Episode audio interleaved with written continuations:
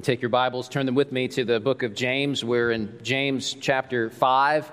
If you're using these black Bibles that we provided for you, they're, they're scattered underneath the seats throughout the sanctuary. If you need one of those, you can use that. You can even um, uh, have it if you don't own a Bible. And if you're using that one, it's on page 952. Make it real easy for you 952, James chapter 5. So, if you were to make a list of the most important spiritual disciplines that you need in your life to help you to grow in Christ, what would you put on that list? What are some things that you would put down? I think many of our lists would overlap and, and, probably have some, some similar things on there, like Bible reading and prayer and, and coming together with other believers and corporate worship and scripture memory and service and evangelism. Those are all important elements of the Christian life and are a means that God uses to grow us spiritually. But I'm doubtful that anyone would put on the list of necessary elements for Christian growth the discipline of waiting of patience. Is that on anybody's list? That's probably not something that we tend to think of as something that is good. We tend to be an impatient people. We, we don't think of waiting as a good thing. We tend to think of waiting in negative terms. Uh, there was a study that was done recently to see how long people were willing to wait for a video to load on their cell phone or on their computer. They studied 6.7 million people. After two seconds, people started moving on. After five seconds, many more people had moved on. And after 10 seconds, half of the people had moved on. And, I, and, I'm, and I don't know what this says about me, but I'm thinking, well, well, well there are people actually who waited 10 seconds? That feels like an eternity when you're waiting for something to load. I, have been trained by a 21st century world. I, have been hardwired to, to now think and process life in such a way, and, and none of us like to wait. But waiting for a video to load is one thing.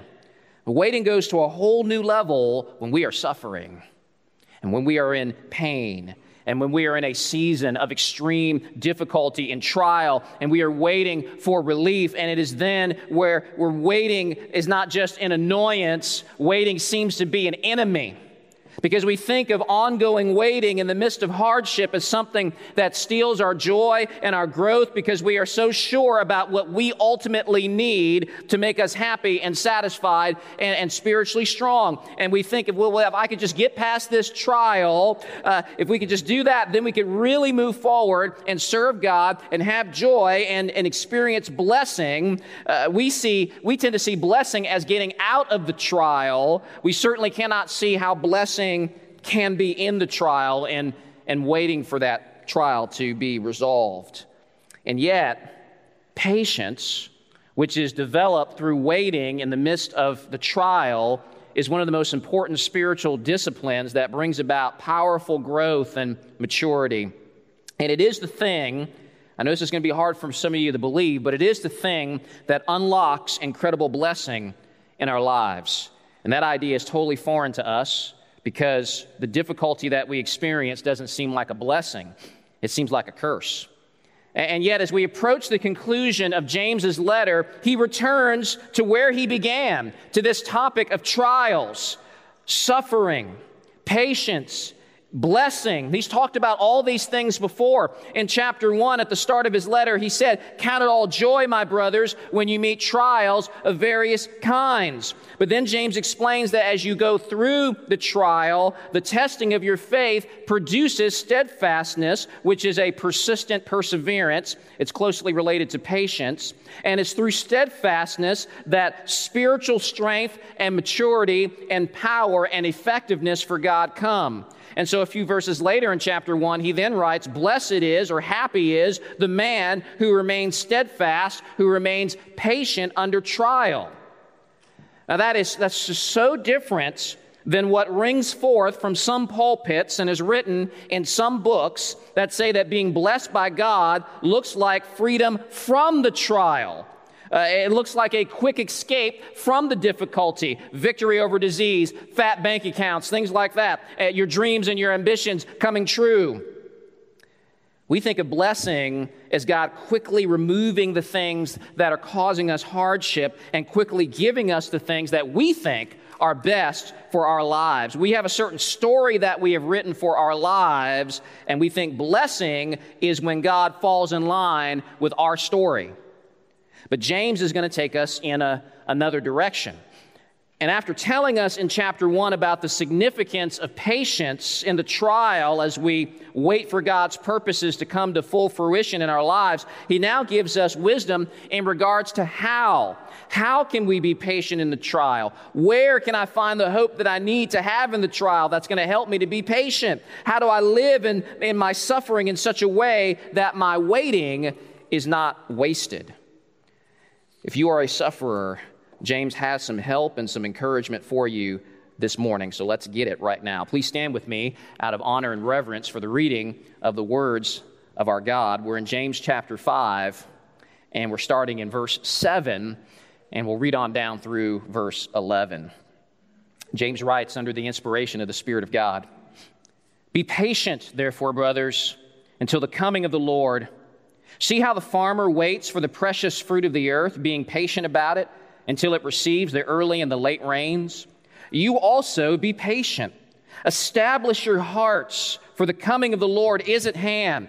Do not grumble against one another, brothers, so that you may not be judged. Behold, the judge is standing at the door.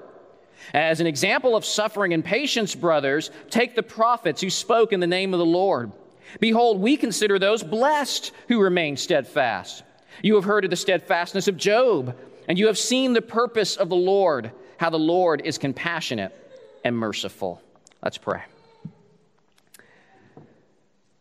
Father, I pray that you would have mercy on me, a sinner. I come into this pulpit this morning trembling and feeling the weight of your word and the weight of the responsibility and feeling very, very weak. And I think that means you have me where you want me. And so I pray that you would help this preacher to be faithful to your word. And I pray for my weak brothers and sisters this morning. While I may have struggle preaching the word, there are those here who will have trouble hearing the word. And so I pray that your spirit will, will give us attentive ears and a mind that is fixed on you and your word and a heart that is open to what you have to say. And Father, there are, there are certain outcomes to this service this morning that, that I would like to see, but I can't make happen. I have no power to do that. And so I pray that as the word is unleashed this morning, that it would do a work that I cannot do, that it would touch hearts and bless and encourage and help and increase faith and convict where necessary. And so we submit the remainder of our time to you this morning the good and gracious and merciful and compassionate God. We look forward to seeing what you're going to do through your word. In Jesus' name, amen. You may be seated. so, James's audience has been dealing with some significant hardships uh, after having to leave their home city of Jerusalem in the wake of intense violent persecution, they find themselves in new places trying to carve out a new life. Most of them were poor and destitute. They're struggling to feed their families. And, and, as we read about last week at the beginning of chapter 5, many of these Christians found themselves working for some, uh, some pretty bad rich landowners who were taking advantage of these poor Christians who would serve as day laborers for them. They're working by the sweat of their brow, they're working in the heat of the day, farming the land, sun up to sundown. And at the end of the day, these landowners actually would hold back wages from these poor Christians and not pay what was owed. And so the rich were, were getting richer and more powerful, living in just ever increasing luxury and comfort, and the poor are becoming more and more destitute. Uh, what's more, the justice system, the courts, were rigged in favor of the rich, and so, so these Christians had no recourse. They were in a horrible situation.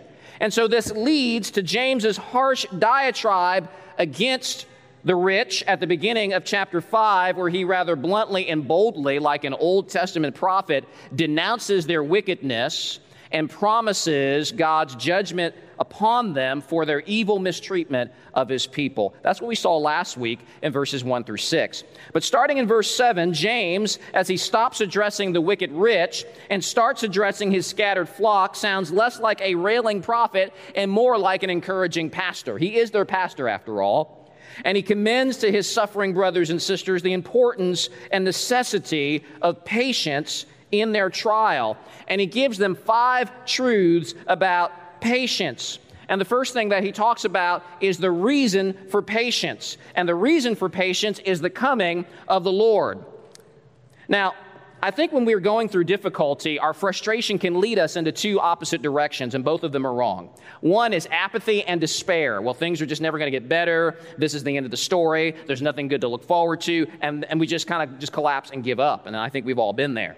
Or we can go the opposite way and we can burn with anger. It's not hard to imagine that some of these Christians that James is writing to, in their indignation, they are feeling the, the temptation to take matters into their own hands in the form of vengeance and retaliation. This is not right.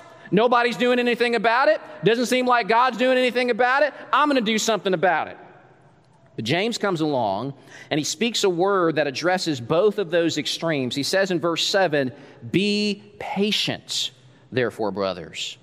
Now, that's a hard word for us because we are naturally impatient, especially when we feel like somebody is doing us wrong. But James gives us a reason. He gives us a grounds for our patience. Again, verse 7, he says, Be patient, therefore, brothers, until the coming of the Lord. That word coming in the Greek is the word parousia. Uh, the word literally means presence. It was a word used in the ancient world to describe the arrival of a king. And the New Testament takes that word that had common use in the secular world and applies it to the coming of King Jesus at the end of history to judge the wicked. And James is essentially telling them uh, even though it seems like the bad guys are winning and on our, they're on top and they're getting away with everything, a day of reckoning is coming. They will pay for what they have done to you. I see it. I know what's going on. I will take care of it. You don't have to retaliate and take vengeance yourself. I've got this. God's going to do it. We're going to settle all accounts and make everything right so you can be patient until the Lord's coming. Justice will happen. But the parousia, the coming of the Lord, uh, uh, the coming of Christ in power and glory at the end of the age isn't just a word of warning for the evildoers, it's also a word of comfort for his people. Not only will God settle accounts with the wicked, but he will also deliver and exalt and vindicate and reward his suffering saints. James already has given us a peek of this back in chapter 2, verse 5. He says, Listen, my beloved brothers, has not God chosen those who are poor in the world to be rich in faith and heirs of the kingdom? The message of the Bible is constantly telling you about the reality of suffering in this present age. Bible doesn't sugarcoat things. The Bible's very realistic about that.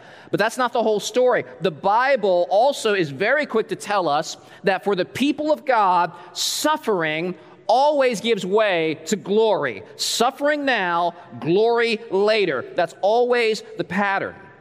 And when we live in light of eternity, we recognize that the time and the intensity of the suffering is, is small and a blip on the radar screen compared to the intensity of the glory that we will experience and enjoy when Jesus Christ returns. Which is why we have the Apostle Paul, one of the Bible's biggest sufferers, say things in Romans 8 like this For I consider that the sufferings of this present time are not worth comparing with the glory that is to be revealed to us. Paul views his hardships through the framework of a larger reality that has its climax in the parousia of Christ. And the more he meditates on that and the more he ponders those truths, the more that he is able to deal with his present afflictions and the more powerful a minister he is in the world. You know, sometimes people say, well, well, he's so heavenly minded, he's no earthly good. Have you ever heard of that before? Um, I don't know of anyone who is that fixed on heaven, to be honest with you. Maybe there is somebody. I actually think my problem and the problem of most people is the opposite. I tend to not be heavenly minded enough. Is that, is that your struggle? Uh, I, and so what happens is I become fixed and focused on myself and on my own trials. I'm not, I'm not heavenly minded. I'm earthly minded. I'm, I'm, I'm focus on these temporal things, I become self absorbed and I become discouraged, and it stunts my growth in Christ and it minimizes my ministry impact on others. So it's no good for me, and I'm no good for anybody else.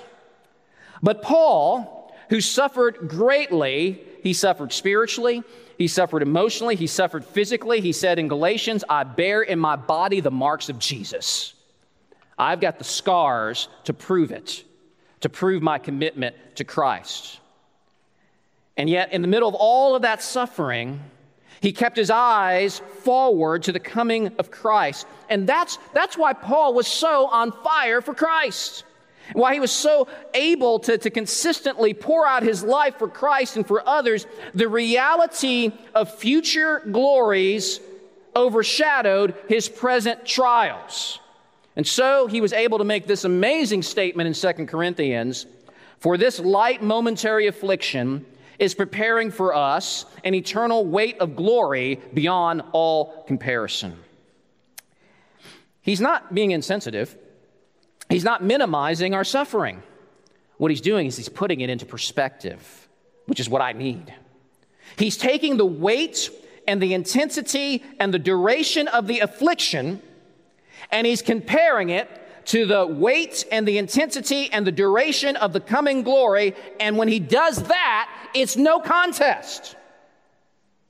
Right? If all I'm doing is focusing on this and the things that I'm going through and the trial and the suffering, that is all I see. That is all I feel. And I need to take the lead of the Apostle Paul and, yes, acknowledge that deal with that, live through that, can't escape from reality, right? But at the same time, hold this at the same time and, and look at this and focus on this. And it's no contest. And Paul's clear vision of the future totally impacts how he lives in the present. That's why eschatology is important and immensely practical. A lot of people don't think eschatology is practical. You know what eschatology is? It's, it's the study of what the Bible has to say about the last things, end times.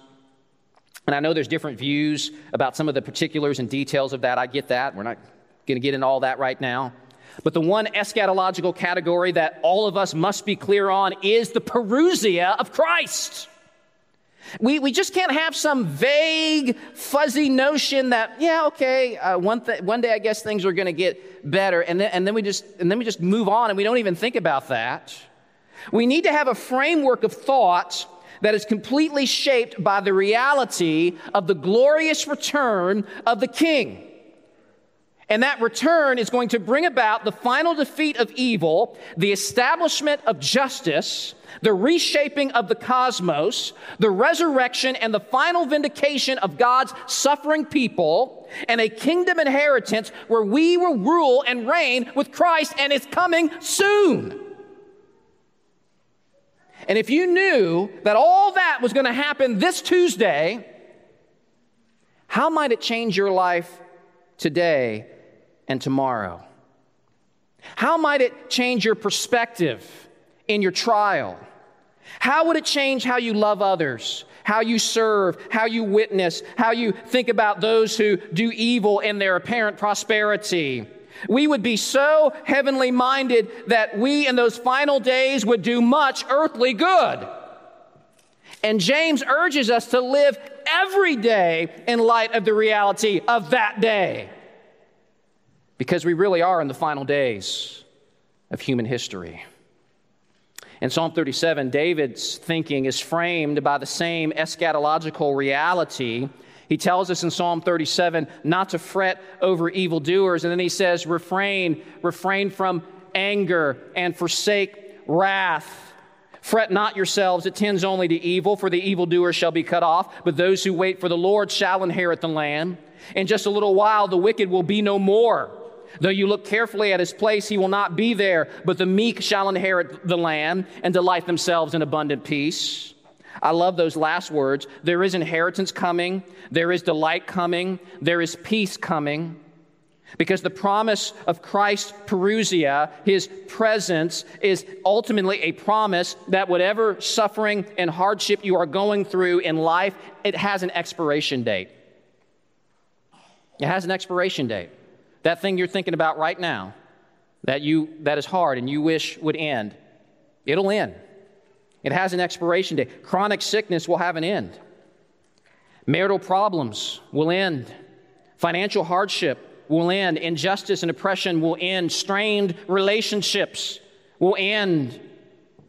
And what those things will be replaced by is best described by David in Psalm 16, who writes, In your presence, in your Parousia, in your presence there is fullness of joy. At your right hand are pleasures forevermore. The more we can have our hearts and our minds fixed on the coming of the Lord, the more that a peaceful patience will be cultivated in our lives. I don't think I do that enough. I don't think I think about these things enough. I think I think about the, the coming NFL season more than I think about these things. God help me.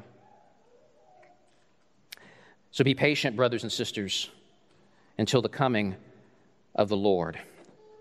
So he gives us a, a reason for patience, Not, but now he moves on and he helps us out. And he gives us an illustration of patience. He turns our attention to the farmer. Look at the second half of verse 7. See how the farmer waits for the precious fruit of the earth, being patient about it until it receives the early and the late rains? Now, this illustration would have been something that, that everyone in the ancient world would have understood. They were so much closer to this farming reality than most of us are today. Uh, most of us are, are removed from this. If you ask kids today, where does your food come from? Most of them will say Kroger. Uh, we, have got grocery stores with and some, some of you are like, it doesn't come from Kroger? we got piles and piles of food and, and, and uh, in, in, these stores, and, and you can hop in your car and you can roll through a drive through, and five minutes later, you can drive away with bags of food for your whole family and food to spare. And we, we got processed food, and we got fast food, and we got frozen food. You can just pop it in the microwave, and three minutes later, it is there, it is ready for you. But in the first century, getting food to the table was a long and laborious process. Took a lot of time and patience. And James gives us a picture of what godly patience looks like. And what it doesn't look like is passivity. A farmer doesn't go out into the field and stand there and do nothing. He doesn't look up at the sky and say, Okay, God, do something. I'm waiting. Bring up the crops. He doesn't do that. That's not how it works. Farmers are not passive, they're, they're anything but passive. Farmers are hard workers. They, they, they, they get the seed and they till the earth and they plant the seeds and they cover the seeds, and there's all these things that they are doing to, to, to prepare for the harvest. It's hard work, it's not passive. So, God calls us to an active waiting, not a passive waiting. Believers press forward in obedience to Christ, doing the things that He has called us to do. We aren't passive. But on the other hand, going back to the farmer, after he has done all that he can do, then what can he do? All he can do is wait, right?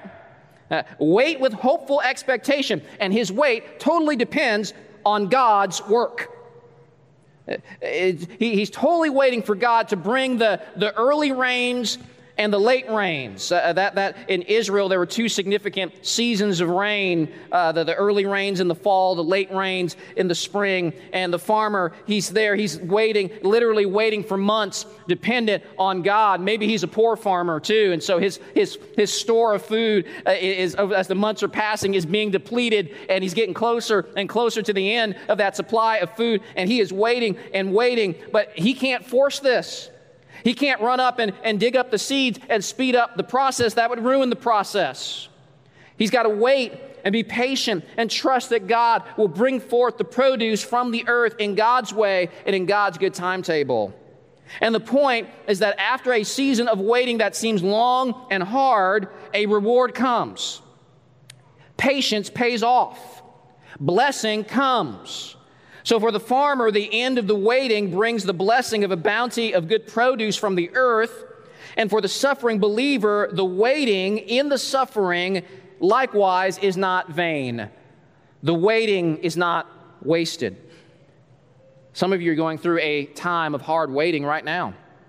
You're suffering through a trial that never seems to end, and maybe sometimes you wonder, is this even worth it? Is anything good really going to come on the other side of all of this? And James is telling you, be patient. Good is coming. Don't be surprised by the hardship. Through many tribulations, you must enter the kingdom of God, the Bible tells us. That's one thing that is guaranteed. Through many tribulations, you must enter the kingdom. But the other thing guaranteed is that on the other side of the tribulation is the fullness of Christ's presence and reward. And banking on that hope gives us the, the, the strength and the fortitude to press forward and not give up. It helps us with patience. That's exactly what, God, uh, that, what Paul is talking about when he writes to the Galatian church, when he encourages them to, to, to not grow weary of doing good. He says, For in due season we will reap if we do not give up. On the other side of the waiting is a glorious reward that makes the hardship of waiting worth it. And so that's why in verse 8, James says, like the farmer, you also be patient. And then he says, establish your hearts. Establish your hearts. That word establish, that's the same Greek word in Luke 9 that describes Jesus' firm resolve to go to Jerusalem no matter what happens there. Now, the word conveys a firm commitment. Uh, the root of the word is prop, as in prop yourself up. And James is saying that through your suffering and persecution and affliction, prop yourself up with the hope of the parousia. He says the coming of the Lord is at hand. Now, of course, we know that 2,000 years after James wrote this, Jesus still hasn't returned. And yet, James, interestingly enough, and the other New Testament writers always wrote with a sense of urgency that it could happen at any time. And the, the, that believers should live in light of the reality that Jesus could come back this very hour, even before our church service is done. Oh, how glorious that would be. Y'all wouldn't have to sit through this anymore. It'd be so much better. And a lot of other benefits as well. The reason why the New Testament can speak of the nearness and the imminence of Christ's coming is because, in the grand scale of redemptive history, many things have already taken place, including the pinnacle of history, which is the cross of Christ, which opens the door of salvation to the whole world. All of the moments of redemptive history before the cross were pointing to and anticipating the cross, building to that climactic moment. And now, that that has finally happened, there is only one thing remaining on God's redemptive calendar, and that's the return of Jesus. And remember, the scriptures say that to God, a thousand years is as one day. To Him, it's nothing to Him, right? Uh, uh it's a blink of an eye. Uh, for us, 2,000 years seems like forever. For Him, it's a couple days. a couple days. And if the return of Christ was regarded as imminent for the New Testament writers, and a couple of days have passed since then, how much more imminent is it for you and for me? Therefore, establish your hearts, for the coming of the Lord is at hand. So, James gives us the, the reason for patience, the coming of Christ, an illustration of patience, the farmer. He also gives us a demonstration of patience, which has to do with the tongue the tongue. Look at verse 9. Do not grumble against one another, brothers, so that you may not be judged. James once again returns to this issue of speech, of the use of your tongues. He keeps coming back to this in, in this book. Why? Because words that come out of our mouths are a reflection of what is in our hearts.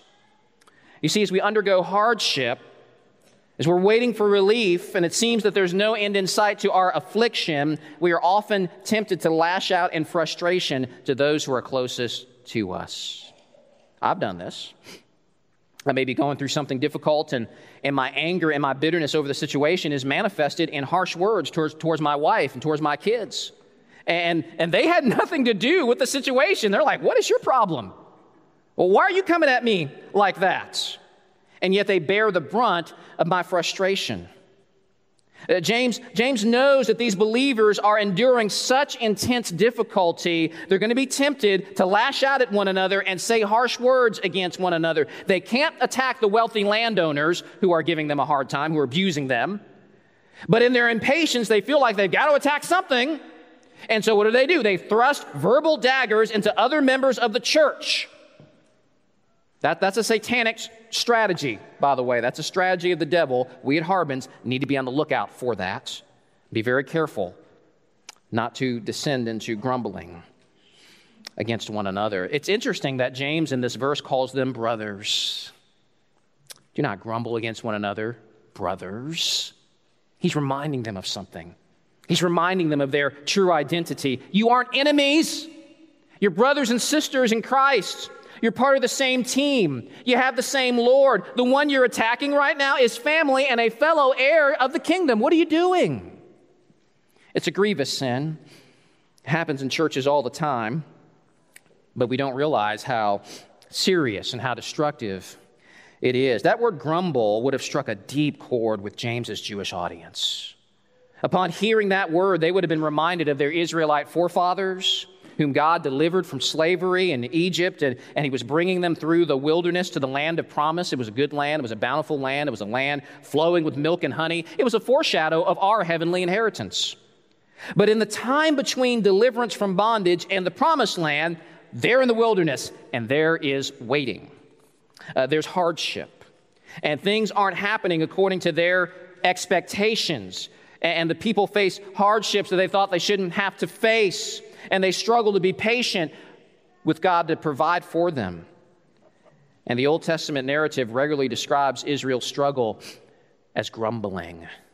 They grumble against Moses and they grumble against Aaron. And Moses ends up saying to them, uh, Who are we that you're grumbling against us? You're really not grumbling against us, you're grumbling against God.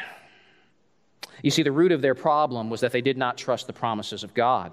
They did not trust that he had a good end for them. They did not have a robust eschatology. They did not believe that on the other side of their trials was glorious blessings and a good inheritance, and they did not want to wait for God to bless them in His way and in His time. And because of their refusal to wait, they missed the blessing. Most of them never ended up going into the promised land. When we grumble, when we lash out with words, sometimes we excuse it because we're going through hard times. We'll say, Well, I'm just, I'm just under a lot of pressure. Just cut me some slack. I'm having a hard time. Get off my back. Bible never gives that as an excuse. Bible never cuts us slack here. Quite the opposite. The Bible instead promises that we will be held accountable for our grumbling. That's what James means at the end of verse 9 when he says, Behold, the judge is standing at the door. Again, we go back to how practical eschatology is. James again points to the imminent return of Christ. In those days, there was a, there, in the cities, uh, there would be a judgment hall that had big double doors. And the judge would come through those doors, and the court session began. And here, James pictures Christ about to push those doors open to walk into the judgment hall and begin the judgment. James says that the judge is right outside. What are, what are you doing? This is important because the Parousia not only brings wrath to the enemies of Christ, but it brings sober examination and accountability to believers. Now, make no mistake, we're saved by grace, not by works. But our works will still be examined by the judge. We will all stand before the judgment seat of Christ. The believer doesn't need to fear hell, but he should fear accountability and the loss of reward due to how we live our lives now. And as Jesus says elsewhere, we will be held accountable even for the idle words that we speak. And so, then what's the point? The point is, let us live in light of that. Uh, d- d- does, your, does your understanding and your awareness of the imminent return of Christ, does that impact how you live every day? I bet you with many Christians it doesn't. They, don't, they, don't, they go the whole day without thinking of the return of Christ. I know I can. I'm so thankful for this word here from James because it's reminding me that my mind has not been on things that it needs to be on. And there are ways that I can grow, things I need to concentrate more on. So let us live in light of that. Let us live in such a way that when he comes through that door, he would not find you and me doing anything that we would be embarrassed about, ashamed of, including grumbling and complaining. Ultimately, we're grumbling about him, the judge, and yet he's standing right at the door. So we're given the reason for patience, the Lord's coming. We're given an illustration of patience, the farmer, a demonstration of patience, which is the tongue. Next, he gives us an example of patience, the prophets. Verse 10. He says, As an example of suffering and patience, brothers, take the prophets who spoke in the name of the Lord. Now, sometimes when we are going through an intense trial, we act like it's something strange and abnormal. And we may even think, well, maybe I'm being punished. Maybe this means that I'm not living for God. Maybe if I were more obedient, things would be easier. Or if God really intended to bring blessing, this hard thing wouldn't be happening. But in mentioning the prophets, James blows away those theories. James is forcing us to look back and to remember that the faith once delivered to the saints did not start with you. You're part of a larger story a bigger picture. There are many who have gone before you, many saints, many people who have loved and pursued God. And when you look at the greatest, the greatest men and women of God in the Bible, the greatest people of God in the Bible, what do we see? You see incredible ministry, incredible impact, incredible acts of faith, and incredible hardship and suffering. In particular, think about the prophets, these great men of God of old. We look back to these men and we discover that patiently enduring affliction is part of the normal Christian experience. So we should not be surprised when God calls you and me to the exact same thing. When, when you consider Joseph and David and Moses and Ezekiel and Jeremiah and Amos and Isaiah, and the list goes on and on the greatest spiritual giants, those we love and desire most to emulate, those who had the deepest and most intimate relationship with God, they all went through trials of various kinds. And it was in the trials, in the waiting, where they learned steadfast patience. In, it was in the furnace of affliction. In the furnace of affliction, their character was shaped. That's how these men we admire so much became men that we admire so much. It didn't happen in a vacuum. And so James says in verse 10 Behold, we consider those blessed or happy who remained steadfast. He's talking about these suffering people. They are blessed. That's a revolutionary thought. They're happy. Happy are those who remain steadfast. So there it is again. Blessing comes through patient, faithful, steadfast endurance through trial. These are the kind of people that experience an abundance of God's blessing. That's exactly what we learn in Matthew chapter 20 when the mother of James and John dare to ask Jesus if her sons can sit on Jesus' right and left hand in the coming kingdom. That is a bold request. Can my son sit on your right and your left hand after the Parousia when the kingdom is established? Can they be number one and number two in your cosmic empire to come? Hey, she's looking out for her boys, I guess. That's what moms do. I want my sons to be sitting right there in the greatest seats of honor. And Jesus says, Well, that's, that's up to my Father. But then he turns to James and John and he asks them, Are you able to drink from the cup I'm about to drink from? And James and John blurt out, Absolutely. No problem. Folks, they have no idea what they're talking about. Jesus is talking about suffering Jesus is about to go through the most intense suffering and affliction ever. That's the cup that he's about to drink from. And he's asking them, Can you follow me in that kind of suffering? Well, what's the implication? The implication is that the greater the reward in heaven, the greater the suffering must precede it. The greater the suffering, the greater the reward. Or as I've heard someone say, the greater the brokenness, the greater the blessing. That was true of them, it's true for you. So James says, as you go through your trials and afflictions, find encouragement in those prophets of old who were blessed, so blessed. But then he turns our attention to one whom we would consider to be outside of Christ, maybe the pinnacle of affliction and suffering, and it's Job. I love Job. I love that book. Every sermon series that I preach has a special place in my heart, but if I had to pick a favorite, it would have been the series that I preached in 2015 through Job. That was amazing. We'll revisit Job at a later date. But he says, verse 11, You have heard of the steadfastness of Job. And in the story of Job, Satan is assaulting him with all kinds of afflictions.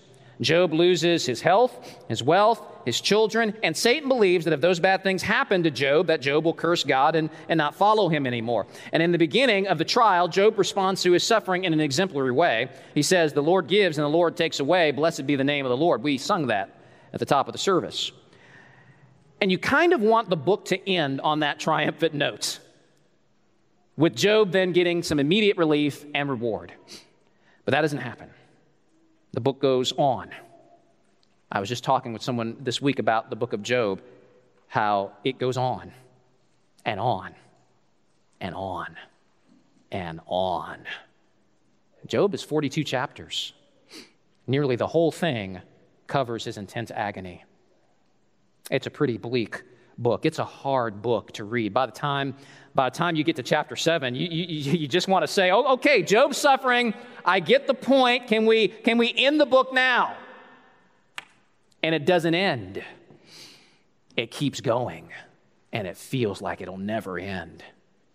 And you get impatient, and the book keeps going. And I think that's part of the point. Job is waiting and we're waiting with him. You get to chapter 19, and Job is in the middle of another of his dark and depressing speeches. But then all of a sudden, in the midst of it all, when you think that he might finally give up, he says something amazing. For I know that my Redeemer lives. And at the last he will stand upon the earth. After my skin has been thus destroyed, yet in my flesh I shall see God whom I shall see for myself, and my eyes shall behold, and not another. My heart faints within me. Job hangs on. He struggles.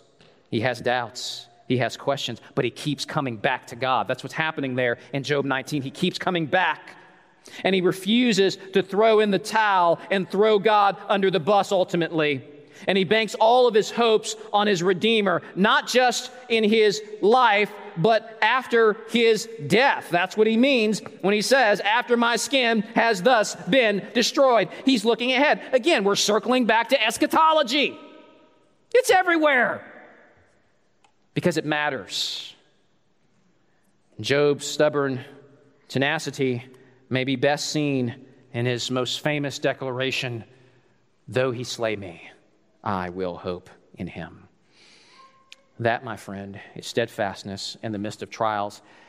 As your pastor, I'm, I'm actually praying that you can say that with courage and confidence in the trial that you're going through. That's, that's what I want. Don't get me wrong, I love you and I, I want your trial to end. But even more than that, I want you to value and hope in God that much. That much. And sometimes it takes a trial for us to get there. Even if God kills me in my affliction, I'll keep on hoping. That's the kind of dogged, gritty faith, that tenacious waiting on God that James is calling us to. It's a waiting that brings blessing because God always has a good purpose when He calls His people to wait in the midst of affliction. And that, that's my final point is that James finally gives us, He gives us a hope that strengthens patience, the purpose, the purpose. Verse 11, you have heard of the steadfastness of Job, and you have seen the purpose of the Lord, how the Lord is compassionate and merciful. That word purpose in the Greek is telos, T E L O S. It means outcome or goal our afflictions are not random. They're not just the roll of the dice. It's not just chance. They're not without purpose. And this alone should bring great encouragement and facilitate patience while we wait on God. There is a purpose that for all of this that's being worked out right now. In the situation with Job, God wasn't toying with Job. And Job wasn't just a, a pawn in a chess game between the Lord and Satan.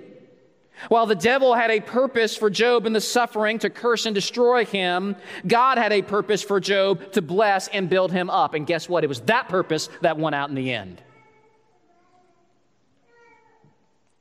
It's exactly what happens. By the time you reach to the end of the, of the book, Job admits that he has learned of the sovereignty and goodness of God. His faith and his character are stronger than ever before. He's more humble than ever before. He's seen the glory and majesty of God in a way that he never would have. And most remarkably, he has come to appreciate the worth and value of God so much that he knows that losing it all and having God is way better than having it all and losing God.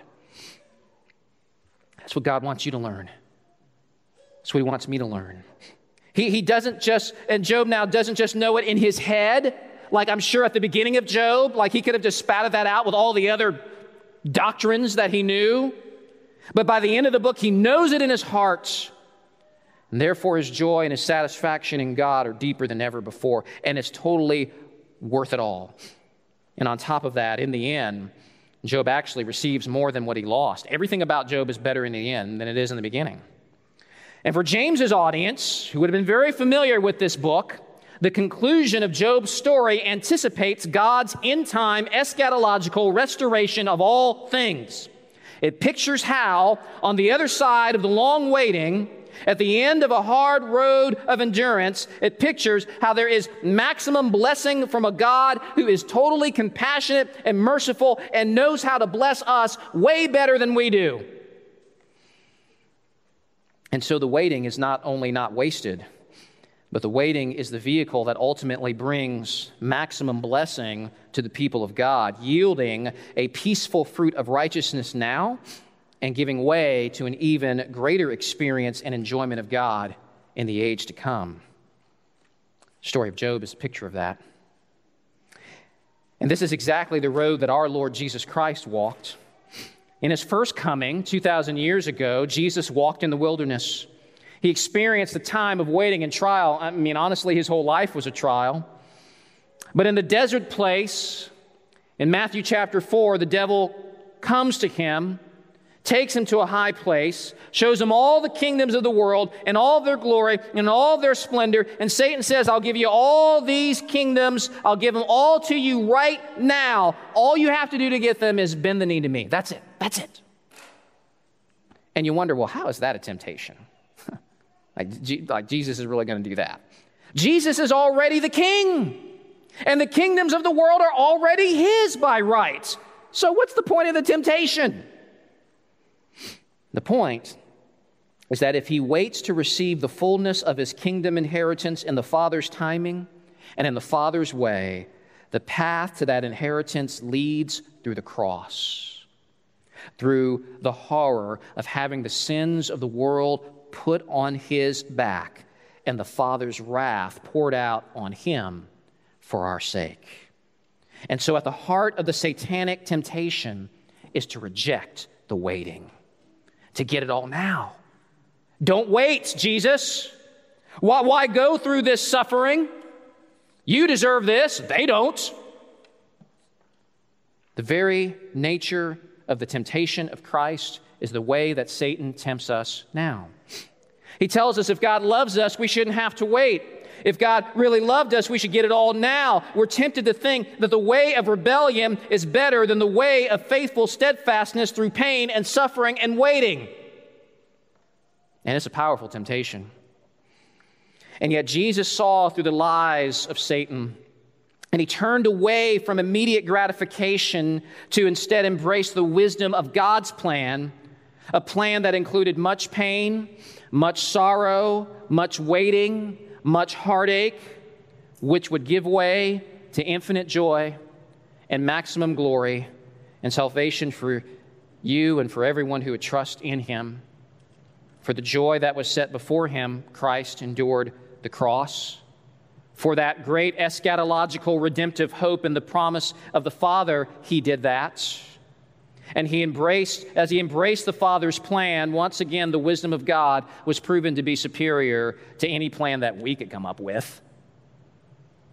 And yet we still struggle, don't we? We still struggle. Even after that example, we still struggle with trusting the Father in our affliction, in our waiting, in His dealings with us. We still feel like our way is better, our plan is better. If God really loved us, He'd do what I wanted Him to do in this situation, and He would not make me wait. And yet, we parents, we know there's something off about that. Is that how we treat our children? What would happen if we gave our children everything that they wanted, in the way that they wanted, as many times as they wanted, never making them wait, always guarding them from things unpleasant, always giving them things that seem right in their eyes? What would happen if we responded to their every demand? Would that make our children more contented and happier and satisfied and give them stronger character? Come on, y'all. You know, you know the answer to this, especially moms and dads. No. It would produce the opposite effect. It would make them less happy and less content and less satisfied and even more demanding and more self focused and ultimately more miserable. And we've seen children like that in the grocery store. And some of us are like, no, I've seen it in my house. I feel you. And so, because we love our kids, we don't give them everything they want, when they want it, how they want it, in the timing that they prefer. Sometimes we say no to them, and sometimes we permit them to go through situations that are very unpleasant for them, and sometimes we make them wait. Why? Because we're mean? No, because we love them, because we know what's best, and because we are wiser than them. And even if our children kick and scream and raise their fist and get angry and think it's unfair and think we don't love them, we stick to our wise plan because actually we do know better. Because we know what the outcome will be if we go this way as opposed to this way. And we love them and we want for them what is best. That's exactly how the Father treats you and me.